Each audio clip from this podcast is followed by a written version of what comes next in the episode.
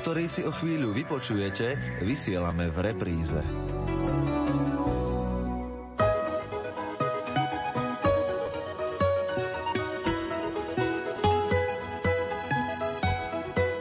Utrpenie samo o sebe nie je nič. Avšak utrpenie znášané s Kristovým utrpením je nádherný dar.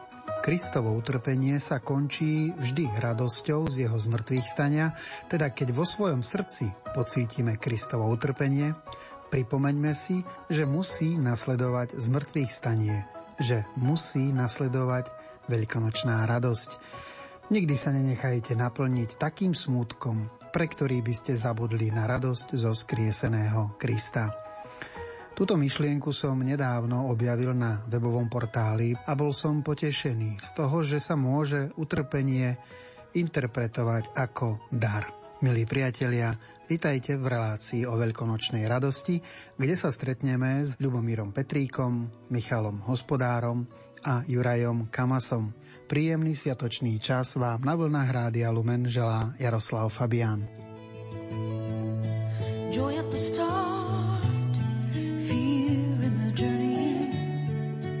Joy in the coming home. A part of the heart gets lost in the learning somewhere along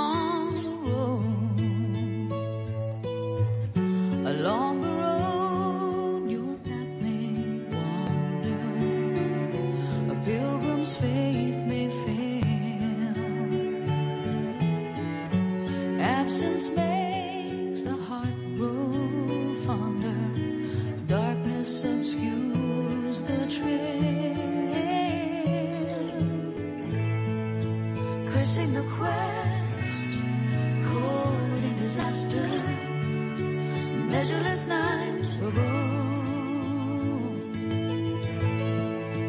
Moments of rest.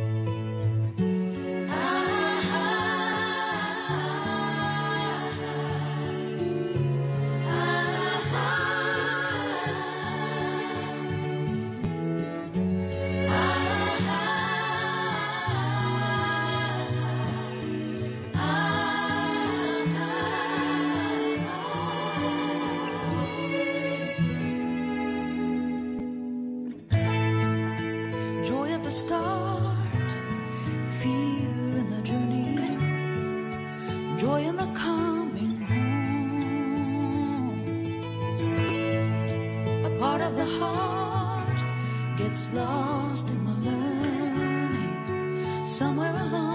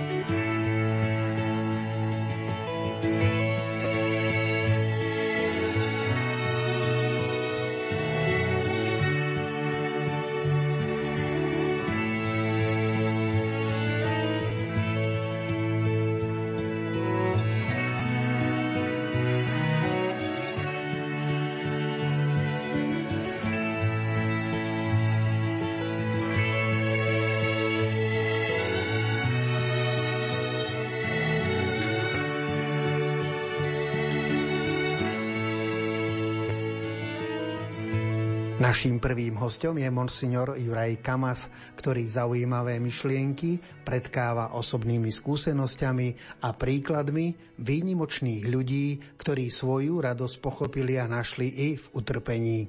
V poslednej dobe sme možno zachytili slova z knihy proroka Nehemiáša, aby sme neboli smutní a neplakali a nerobili si žiadne starosti. Lebo radosť hospodina, hovorí Nehemiáš, bude vašou radosťou. Veľká noc nás upozorňuje na to, že radosť je energiou cirkvy. A apoštol Pavol mnohokrát zdôrazňuje, že bratia, ja to dám aj sestry, vždy sa radujte v pánovi. Opakujem, radujte sa. Vieme, že radosť je veľmi dôležitou kvalitou šťastného srdca popri viere, nádeji a láske.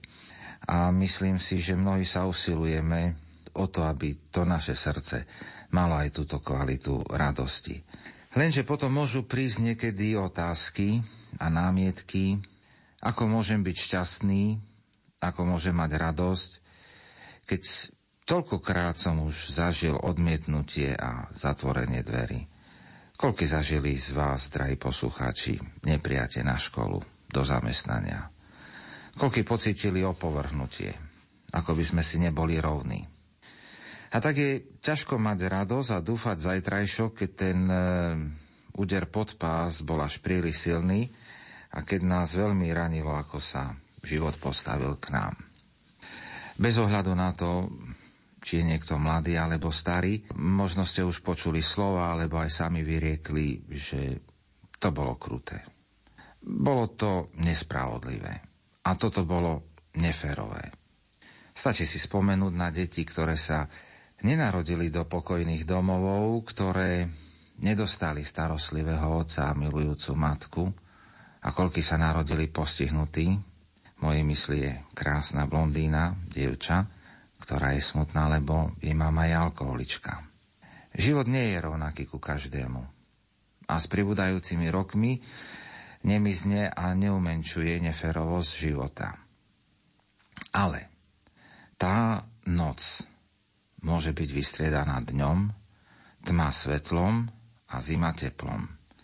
A ja by som sa s vami rád podelil s príbehom Davida Draveckého, príbeh, ktorý sa mi veľmi páči. David Dravecký, športovec zo San Francisca, ktorý sa narodil v roku 1956 a začínal byť veľmi úspešným bejsbolovým hráčom, keď sa dozvedel, že na pravej ruke má zubný nádor. A zda by to vedel ľahšie prijať, keby ten nádor nebol práve na ruke, ktorú používal pri hre. Lekári odstranili sval z jeho ruky, zmrazili mu kost, aby sa metastázy nešírili ďalej a Dávid sa nevzdával svojho športu. Začal trénovať, len aby sa mohol opäť vrátiť na ihrisko. A celý svet s napätím čakal, či sa to Dávidovi podarí. Všetci chceli, aby zvíťazil. A tak 10. augusta 1989 David Dravecký vstúpil na štadión za mohutného aplauzu divákov. Na túto chvíľu si on spomína takto.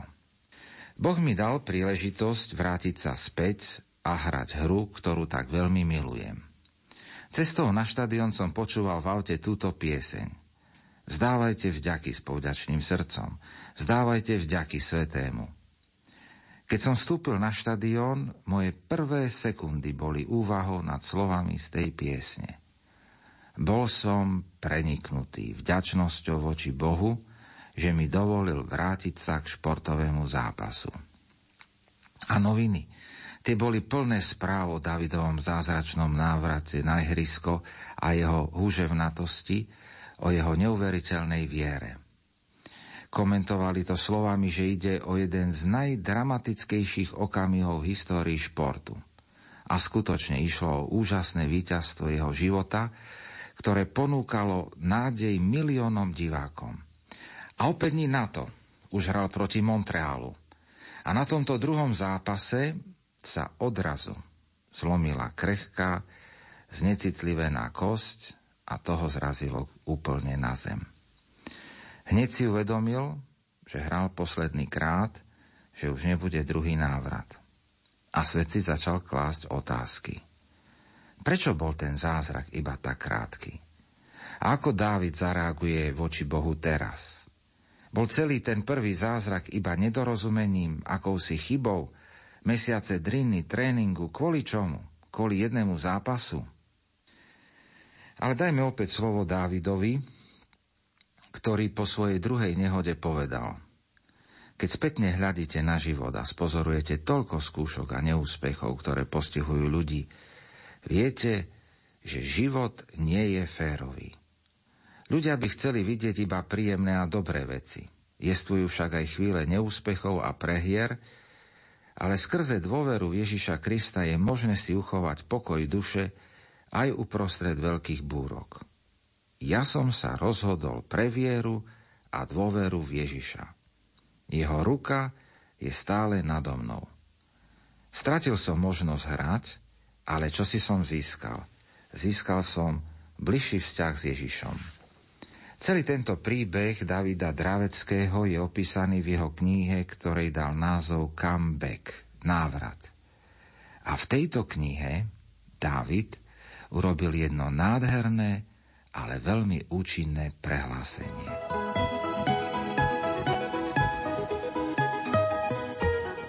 Život nie je fér, ale nepleňme si život s Bohom.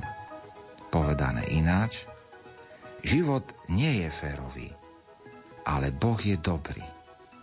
Život nie je stále dobrý, ale Boh je vždy prekvapivo dobrý. A práve toto presvedčenie, že Boh je dobrý, že je môj Otec a môj Spasiteľ, táto istota robí srdce kresťanov radosným vždy a všade a táto radosť je prejavom šťastia z toho, že Boh je Boh nášho srdca.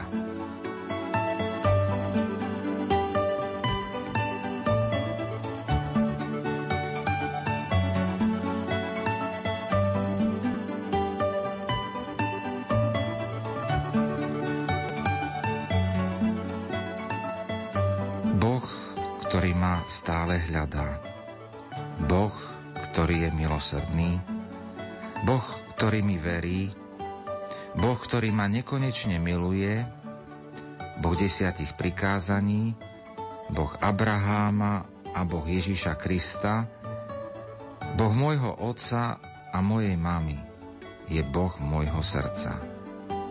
Ďakujem ti, Bože, že si, že si Boh môjho srdca, a radosť môjho života.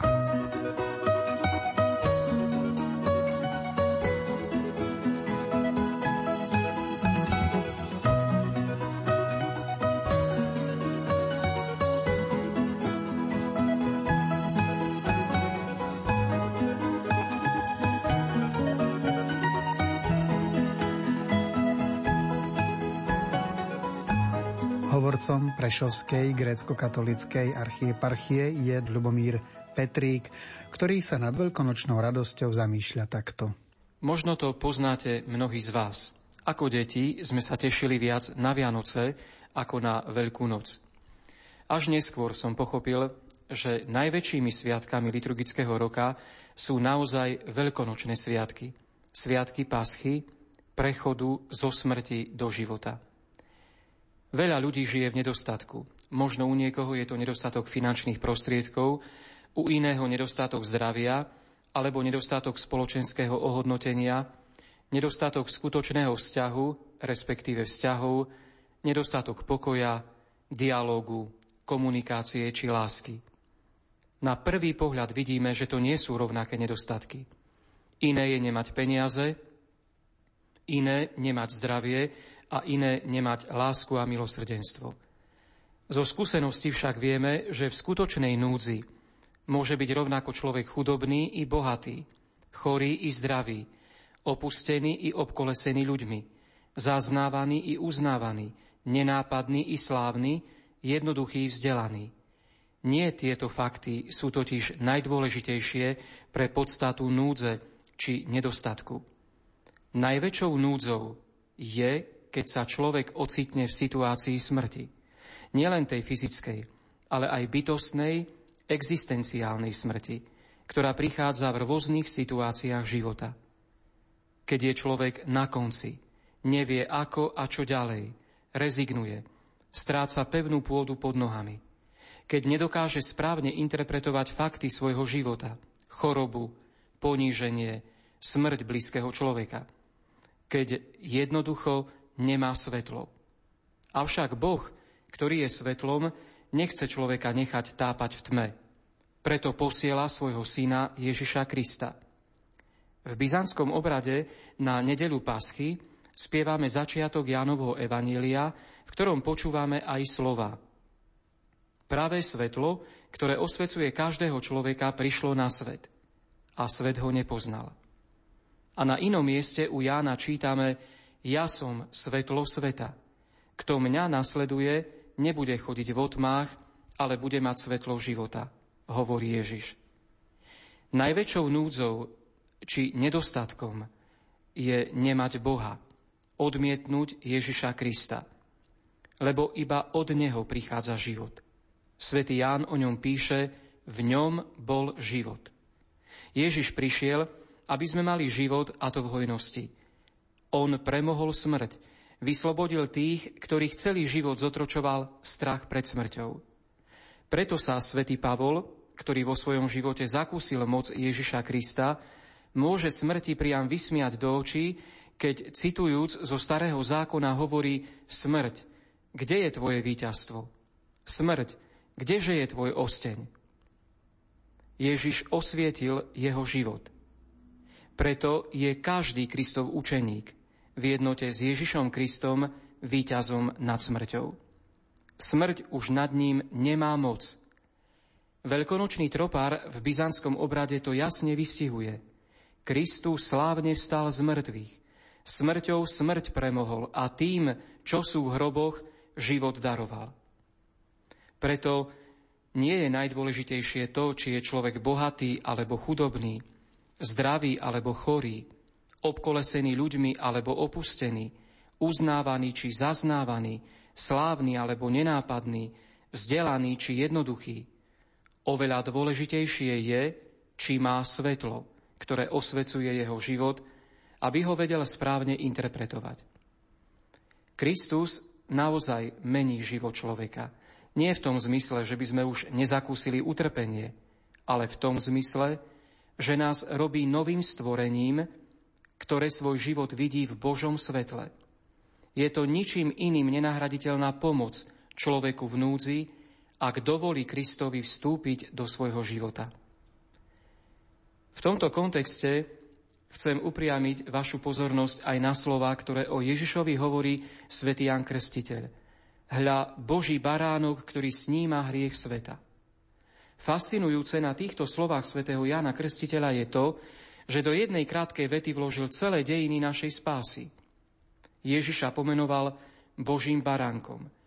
Môžeme sa pýtať, odkiaľ prevzal toto pomenovanie. Vieme, že už prorok Izaiáš v piesni o pánovom služobníkovi napísal Ako baránka viedli ho na zabitie. Pomenovanie Boží baránok možno čerpal aj z knihy Exodus, kde Boh povedal Mojžišovi a Áronovi v Egypte, aby si každá židovská rodina zaobstarala baránka bezchybného ročného samčeka. Jeho krvou Izraeliti pomazali veraje, veraje dverí do ich príbytkov.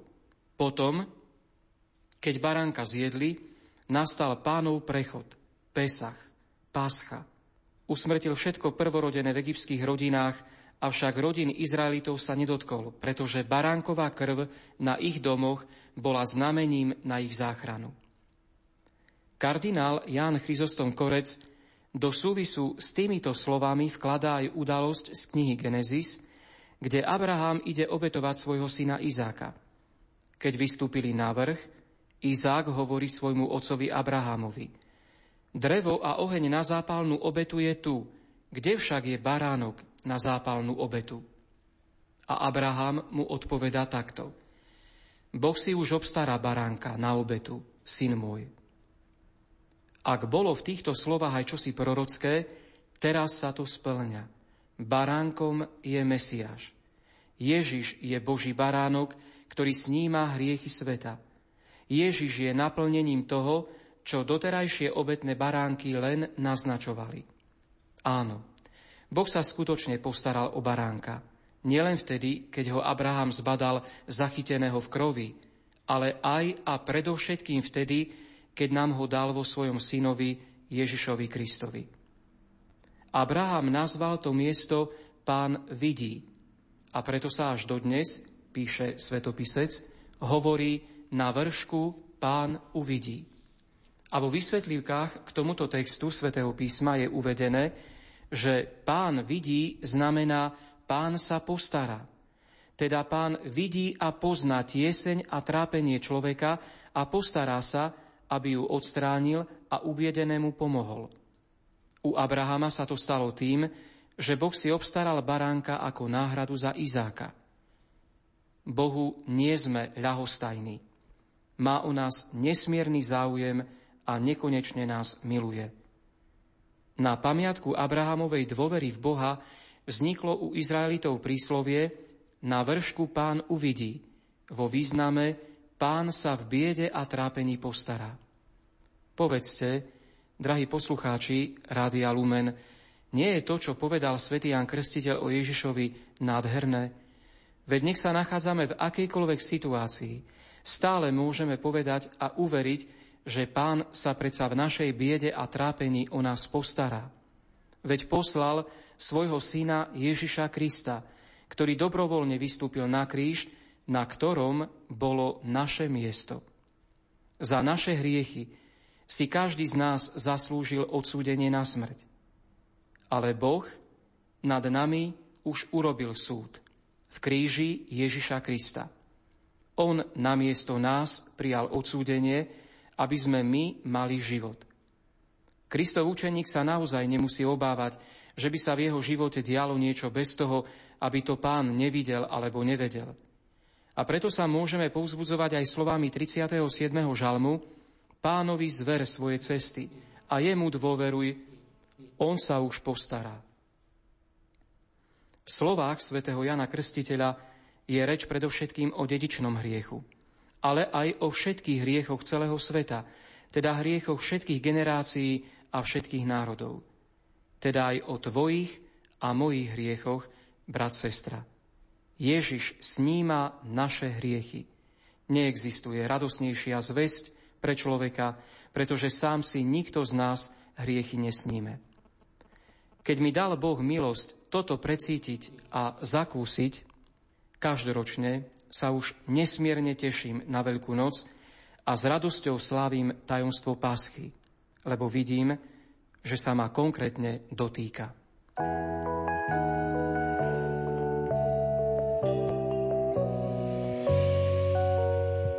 Keby si vedel o túžbách,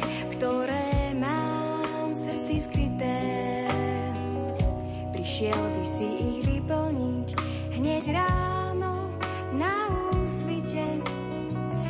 Keby si vedel o plánoch, ktoré mi hlavou letia. Neváhal by si pridať sa, deň stráviť plný žitia. Tam, kde je láska, život sa mení. Ožíva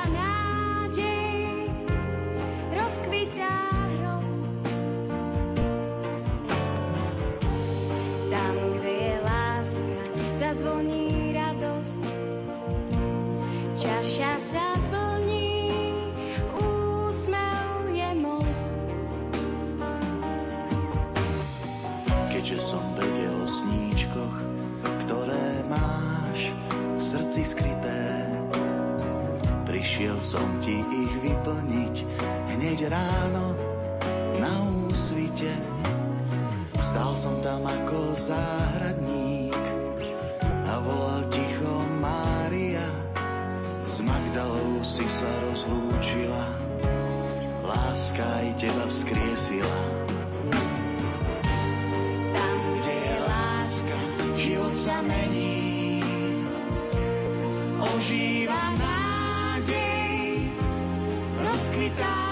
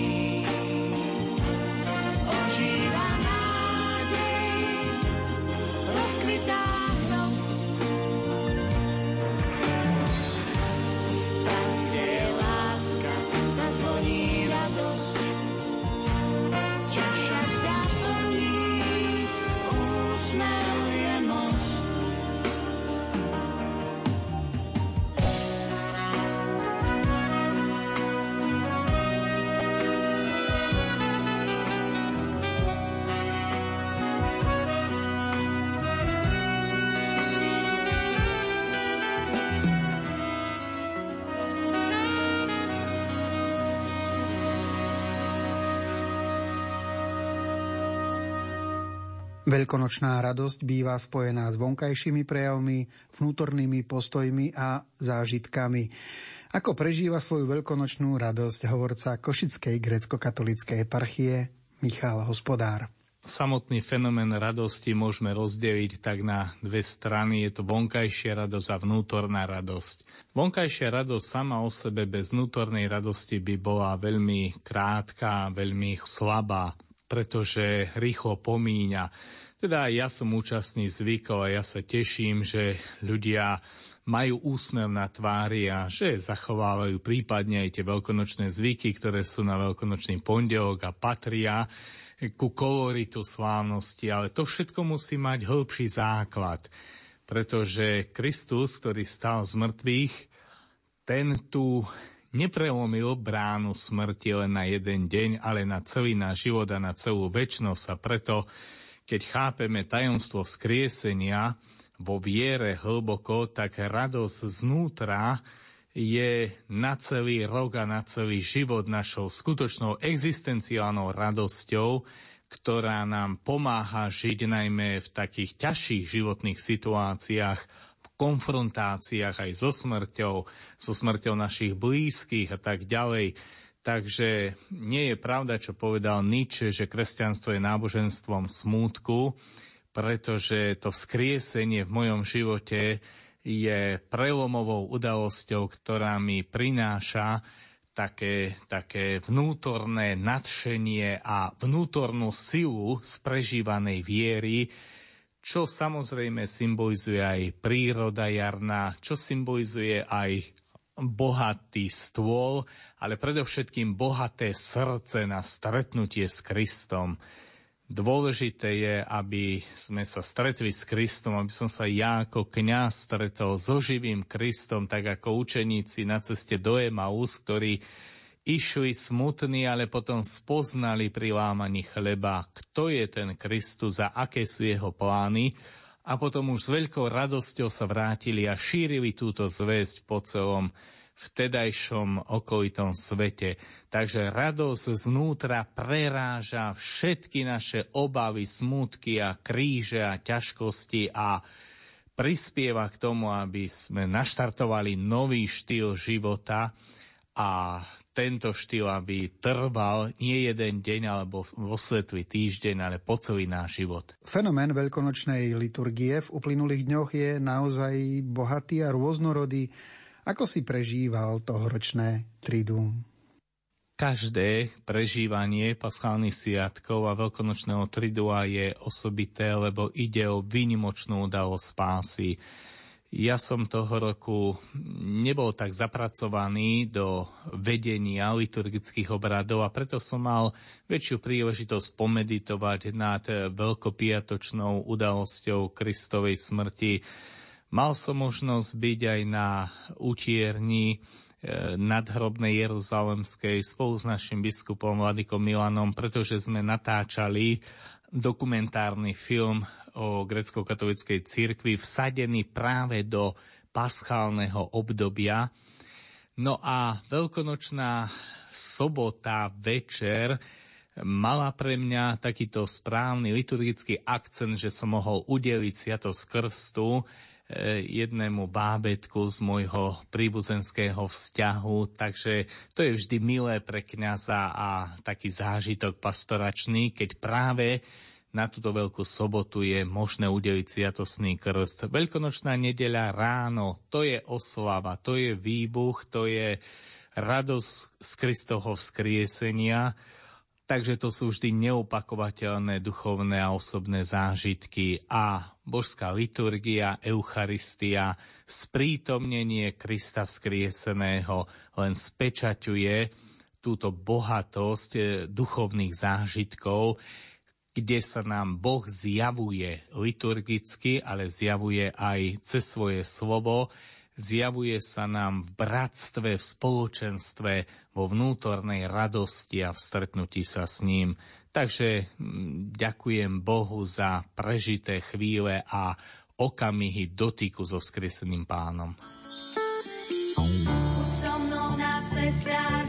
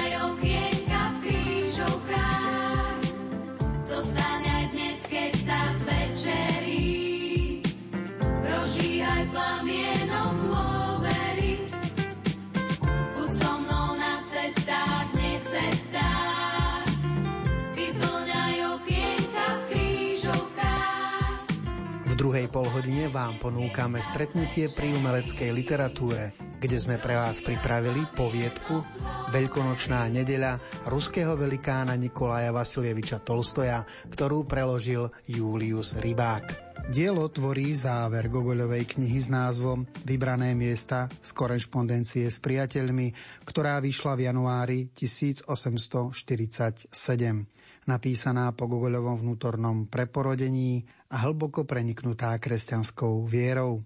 Príjemný sviatočný čas vám na vlnách Rádia Lumen želá Jaroslav Fabian.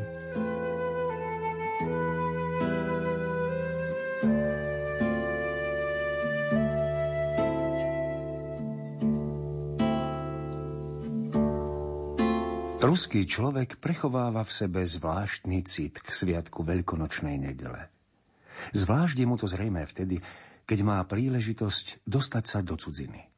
Keď vidí, ako sa v iných krajinách tento deň skoro ničím nelíši od ostatných dní, tie isté práce ako vždy, každodenný životný zhon, ten istý všedný výraz na tvárach ľudí, prenikne ho ľútosť a nevdojak sa obráti k svojej vlasti. Zdá sa mu, že tam sa tento deň slávi ako si krajšie, že aj samotný človek je vtedy radostnejší a lepší ako v iné dni. Aj život sám je inakší ako v obyčajné dni. V mysli sa mu náhle vybaví tá slávnostná polnoc, to vyzváňanie zvonov zo všetkých strán, ktoré akoby celú zem zlialo v jedno dunenie. Ten pozdrav Christos Voskres, ktorý v tento deň nahrádza všetky ostatné pozdravy. Tie bosky, ktoré počuješ iba u nás a málo chýba, aby nezvolal iba v Rusku sa tento deň slávi tak, ako sa ho patrí sláviť. Pravda, že všetko je to len fantázia, ktorá sa vyparí hneď, len čo sa naozaj prenesie do Ruska. Alebo keď si spomenie, že tento deň je dňom akéhosi hmírenia sa a pobehovania akoby v polosne, dňom prázdnych návštev, schválneho vyhýbania sa stretnutiam namiesto ich radostného vyhľadávania. A ak už stretnutia, tak motivované vyloženie zištnými cieľmi. Že v tento deň ctibažnosť prekvitá ešte viac ako po iné dni, a reči sa nevedú o Kristovom vzkriesení, ale o tom, kto dostane akú odmenu a komu čo kvapne. Že aj ten prostý ľud, ktorý je tak vychváľovaný, že sa vtedy raduje ako nikde na svete, už sa tacká opitý po uliciach, sotva sa stačila skončiť slávnostná bohoslužba a sotva sa zažli ranné zore. Keď si to ten chudák ruský človek všetko pripomenie, zistí, že je to skôr karikatúra a výsmech sviatku že žiadneho sviatku vlastne niet. Ešte tak pre formu môže nejaký hodnostár dať bosk na tvár dákemu invalidovi, aby ukázal podriadeným úradníkom, ako máme milovať blížneho. Alebo dajaký zaostalý vlastenec pobúrený mládežou, ktorá potupuje naše staré ruské obyčaje a tvrdí, že u nás ničoho niet, v hneve zakričí, u nás je všetko, aj rodinný život, aj rodinné čnosti, aj posvetné zachovávanie zvykov. Aj svoje poslanie plníme tak, ako nikde v Európe. A vôbec sme národ, ktorý môžu všetci obdivovať.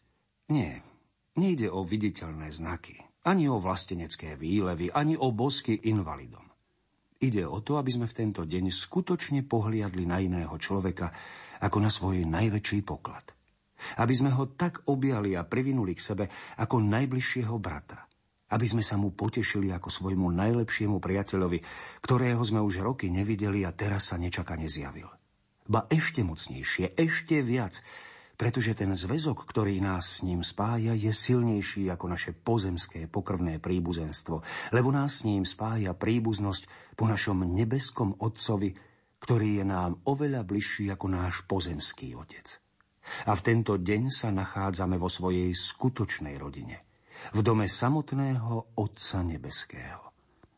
Tento deň je tým posvetným dňom, kedy celé ľudstvo bez výnimky svetí svoje posvetné nebeské bratstvo, nevylučujúc z neho jediného človečika.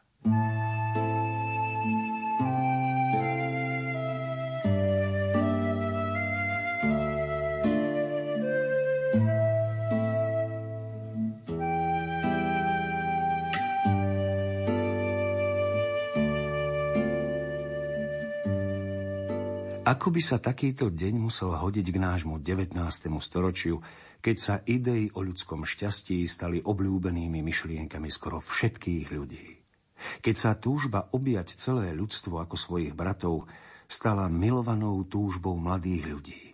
Keď mnohí snívajú iba o tom, ako preporodiť celé ľudstvo a vysoko vyzdvihnúť vnútornú hodnotu človeka – keď už skoro polovica ľudstva slávnostne potvrdila, že jedine kresťanstvo je schopné všetko toto uskutočniť. Keď sa rozšírilo presvedčenie, že Kristov zákon treba hĺbšie vniesť ako do rodinného života, tak aj do života štátu, keď sa dokonca začína povrávať o tom, že by všetko malo byť spoločné.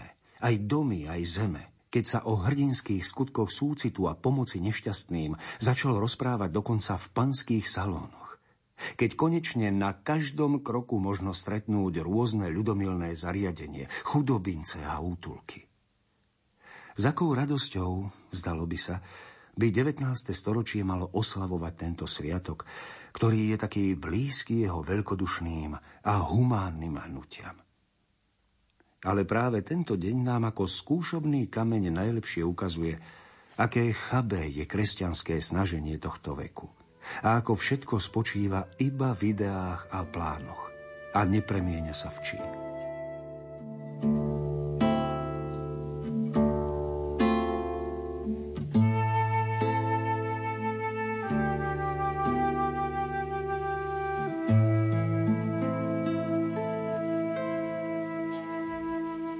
A keby si naozaj v tento deň mal objať svojho brata ako brata, nestane sa tak. Celé ľudstvo si ochotný pobratsky objať. Ale svojho brata neobímeš. Keď sa od toho ľudstva, ku ktorému pristupuješ s takým veľkodušným objatím, oddelí jeden človek, čo ti spôsobí krivdu a ktorému Kristus káže v tej chvíli odpustiť, je po objatí. Ak sa od toho ľudstva oddelí niekto, čo je v bárzakom malichernom ľudskom ohľade inej mienky ako ty, neobímeš ho. Ak sa z toho ľudstva videli jeden, čo trpí viditeľnejšie než iný ťažkými ranami svojich duševných neduhov, a teda by potreboval najviac súcitu, odstrčíš ho a neobímeš. A svojím objatím obdaruješ iba tých, čo ti ešte ničím neublížili. S ktorými si sa ešte nemal možnosť dostať do potýčky, ktorých si nikdy nepoznal či nevidel na vlastné oči. Nož takéto objatie ponúka človek tohto veku celému ľudstvu. A to často práve ten, ktorý si namýšľa, že on je tým skutočným humanistom a dokonalým kresťanom.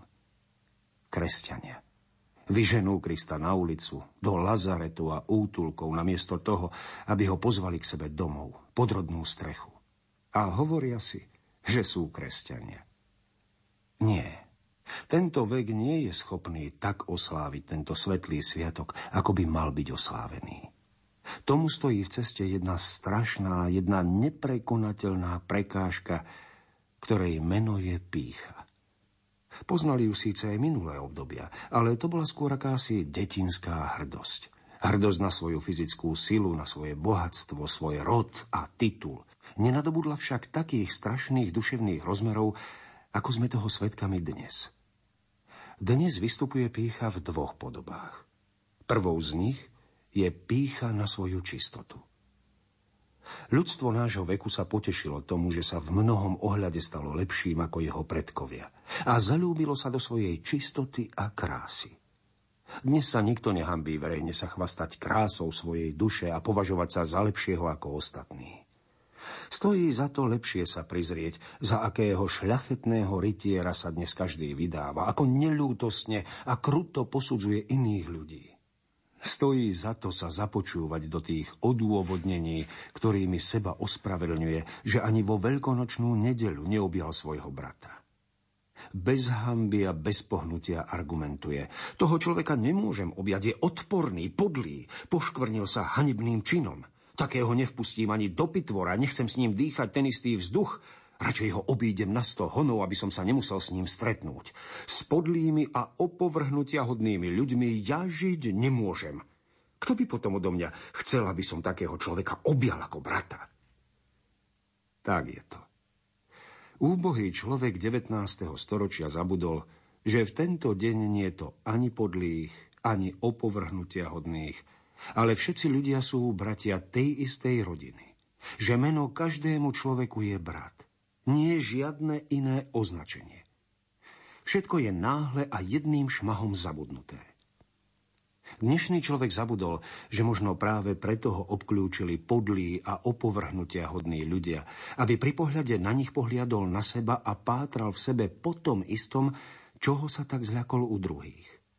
Zabudol, že on sám môže na každom kroku, bez toho, aby si to uvedomil, spáchať taký istý podlý čin, hoci v inej forme. Vo forme, ktorá nevyvoláva také verejné opovrhnutie, ale ktorá je podľa ruského príslovia tou istou palacinkou, len na inej panvici. Na všetko zabudol. Zabudol na to, že toľko podlých a opovrhnutia hodných ľudí sa možno nalepilo práve preto, že ich surovo a neľudsky odvrhli tí najlepší a skvelí ľudia a donútili ich tak, aby sa ešte viac zatvrdili. Varí je ľahko znášať opovrhnutie ľudí. Pán Boh vie, či sa niekto nenarodil celkom poctivým človekom a jeho úbohá duša, neschopná bojovať s pokušeniami, či neprosila a nemodlikala o pomoc a či nebola ochotná boskávať nohy a ruky tomu, čo by ju pohnutý ľútosťou zachytil na pokraji priepasti.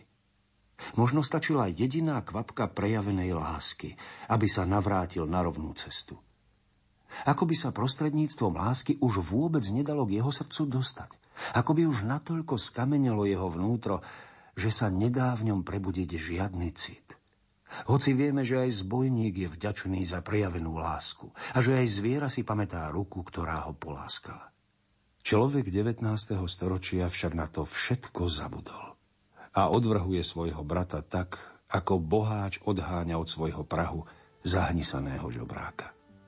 Chudákové útrapy ho nezaujímajú len aby jeho oči nemuseli hľadieť na tie hnisavé rany.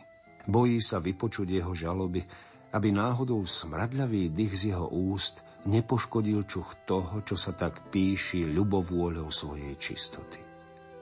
A taký človek má osláviť sviatok nebeskej lásky.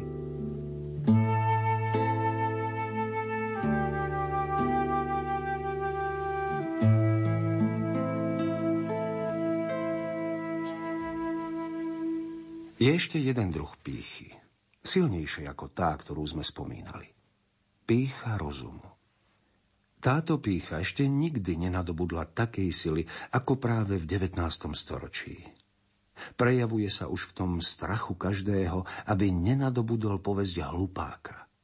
Človek tejto doby je ochotný všetko zniesť. Môžu ho nazvať podvodníkom či podliakom, akokoľvek. Všetko znesie, len nech ho nikto nenazve hlupákom. Vysmievajte všetko na ňom, koľko chcete, len jeho rozumu sa nedotknite. Rozum je pre neho sviatosťou. Stačí aj najnepatrnejší úškr nad jeho umom. V tej chvíli nasadí úctyhodnú vzdialenosť od svojho brata a bez váhania mu vpáli guľku do čela. Dnešný človek ničomu a v nič neverí, iba vo svoj um. Čo nevidí jeho um, to pre ňoho nejestvuje. Zabudol na to, že rozum napreduje len vtedy, keď sa rozvíjajú aj všetky morálne síly v človeku. A keď sa tieto nevzmáhajú, rozum zostáva bez pohybu alebo začne upadať. Zabudol aj na to, že v žiadnom človeku nie sú obsiahnuté všetky stránky umu. Že niekto iný môže vidieť práve tie stránky predmetu, ktoré sú tebe nedostupné. A teda môže vedieť to, čo je tebe nie dané. Súčasný človek tomu neverí. A všetko, čo nevidí na vlastné oči, je lož. Ani tieň kresťanskej pokory sa nemôže dotknúť tohto pyšného umu. O všetkom je v stave zapochybovať. O srdci človeka, ktorého poznal roky, o pravde či o Bohu. Jediné, o čom nikdy nezapochybuje, je jeho um. Hádky a hašterenia už neprepuknú kvôli nejakým podstatným právam alebo kvôli osobnej nenávisti. Nie. Teraz vzblkajú nie vášne citov, ale vášne umu. Osobný zápas sa vedie kvôli rozdielným názorom, kvôli protirečeniam vo sfére rozumu. Vytvorili sa celé skupiny ľudí, ktorí sa nikdy navzájom nevideli a nikdy sa osobne nestýkali, ale sa do krvi nenávidia. A čo je zarážajúce, v čase, keď si ľudia už začali namýšľať, že vďaka vzdelaniu sa podarilo zlobu zo sveta vyhnať, ona si našla inú cestu. Z iného konca sa vrátila na svet. Cestu rozumu. A na krídlach novinových listov napáda všade srdcia ľudí ako mraky všetko požierajúcich kobyliek. Samotného umu už skoro ani nevidieť. Aj múdri ľudia sa uchyľujú k lži proti svojmu presvedčeniu, len preto, aby nemuseli ustúpiť pred svojimi odporcami. Len preto, že pícha im nedovolí, aby si pred všetkými priznali svoju vinu. Namiesto rozumu zasadla na trón čistá zloba. thank you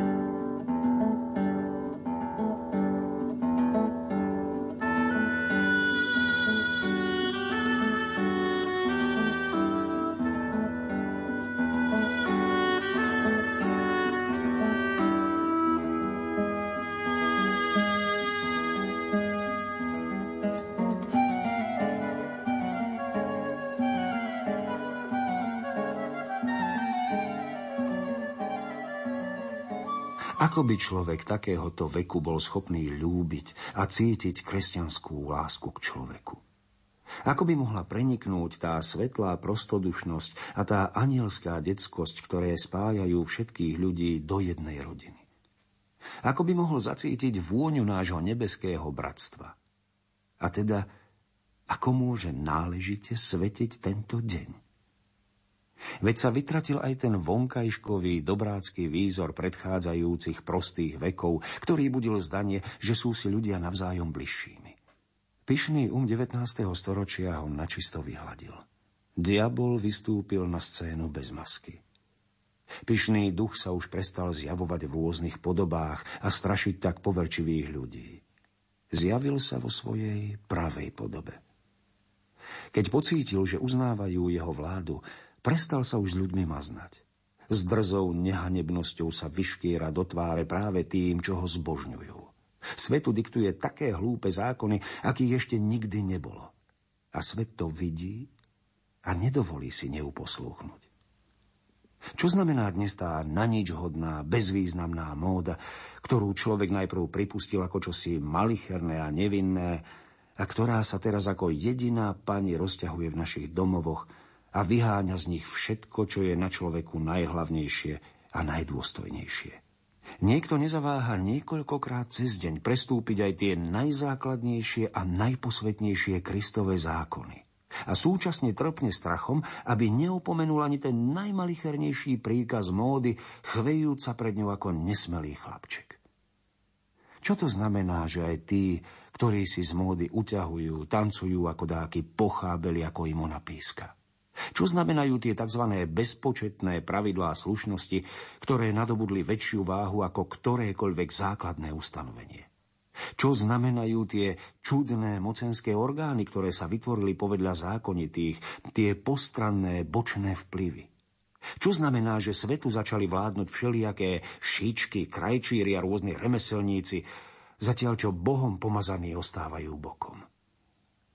Nad mienkou a nad umami múdrych ľudí vládnu akýsi temní a nikomu neznámi ľudia, ktorí nedisponujú ani myšlienkami, ani úprimným presvedčením, že novinový plátok, ktorý všetci považujú za stelesnenú lož, chladnokrvne diktuje zákony človeku, ktorý si ho neváži. Čo znamenajú všetky tieto nezákonné zákony, ktoré pred očami všetkých zrejme načrtáva zo spodu vystupujúca nečistá sila a celý svet na to hľadí ako ukradnutý a nesmie sa pohnúť? Čo je to za strašný výsmech človečenstva? A keď sa takto majú veci, na čo by sme ešte zachovávali vonkajšie posvetné obrady cirkvy, keď jej nebeský vládca už nemá nad nami žiadnu moc? Alebo to má byť nový výsmech ducha temnôt? Na čo nám je tento sviatok, ktorý už stratil svoj zmysel? Prečo znova prichádza, aby čoraz pridusenejším hlasom zvolával do jednej rodiny roztratených ľudí. A keď spočinie na nich smutným zrakom, odchádza od nás ako všetkým nám cudzí a neznámy. Ale naozaj je všetkým neznámy a cudzí? Prečo sa potom ešte sem tam uchovali ľudia, ktorým sa zdá, že sa v tento deň stávajú svetlejšími a slávia svoje detstvo? To detstvo, od ktorého dotyky nebeských úst ako dotyky väčšnej jary prúdia do našej duše. To nádherné detstvo, ktoré stratil dnešný pyšný človek. Ako je možné, že človek ešte dočista nezabudol na to detstvo a ono ako nejaký vzdialený sen stále ešte rozochvieva našu dušu? Prečo je to všetko? A na čo? Že by sme nevedeli, prečo a na čo? No už kvôli tomu, aby aspoň niektorých ľudí, ktorí cítia ešte jarný dých tohto sviatku, zachvátila náhle taká clivota, taká clivota, ako sa cnie anielom po nebi. A aby sa so srdcervúcim nárekom hodili k nohám svojich bratov a prosili ich. Aby aspoň tento jediný deň vytrhli z prúdu ostatných dní. Aby aspoň tento deň strávili nie podľa zvyklosti 19. storočia, ale podľa zákonov väčšnosti aby v tento jediný deň objali a privinuli k sebe človeka, ako previnilec náhle objíme svojho veľkodušného priateľa, ktorý mu všetko odpustil. Aj keď iba kvôli tomu, aby sme ho zajtra znova odvrhli od seba a povedali mu, že si mi cudzí, nepoznám ťa. Keby sme aspoň potom to zatúžili. Alebo keby sme sa hoci na silu prinútili zachytiť sa za tento deň, ako sa topiaci chytá dosky. Kto vie? Možno, že už za samotnú túto túžbu je nám z neba ochotný spustiť sa rebrík a natiahnuť sa ruka, čo nám pomôže po ňom vyletieť nahor.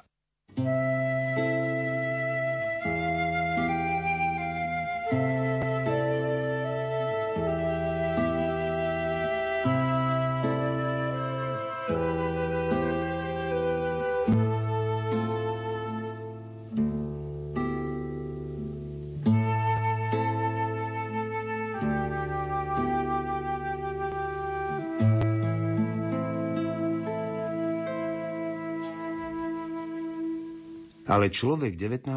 storočia nemá vôľu takto stráviť ani jediný deň. A tak už celú zem zachvátila nepochopiteľná celivota. Život sa stáva surovým a čoraz bezcitnejším, všetko je stále prízemnejšie a pličšie. A jediné, čo všetkým na očiach nadobúda, čo deň to ohromujúcejšie rozmery, je obraz nesmiernej nudy. Všade panuje hluchota. Svet je ako jeden hrob.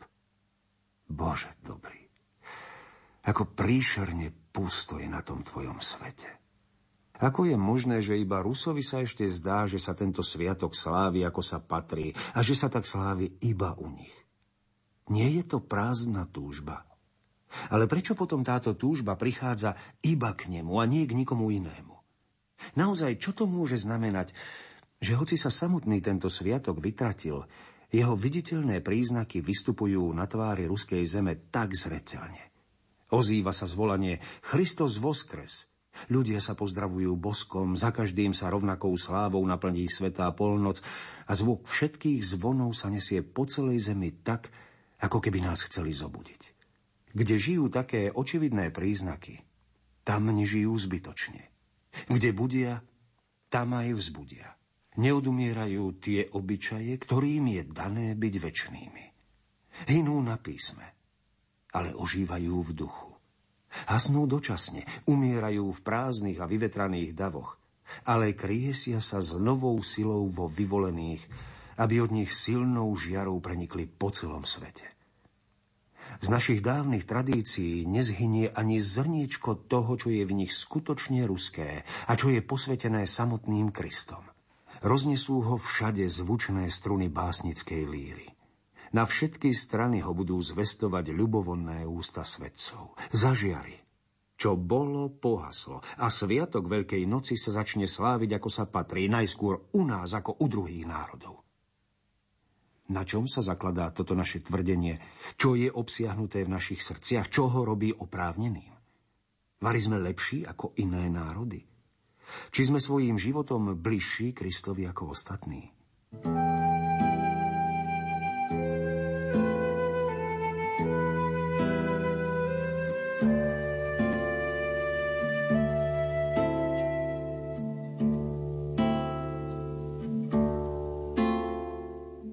Nie sme od nikoho lepší.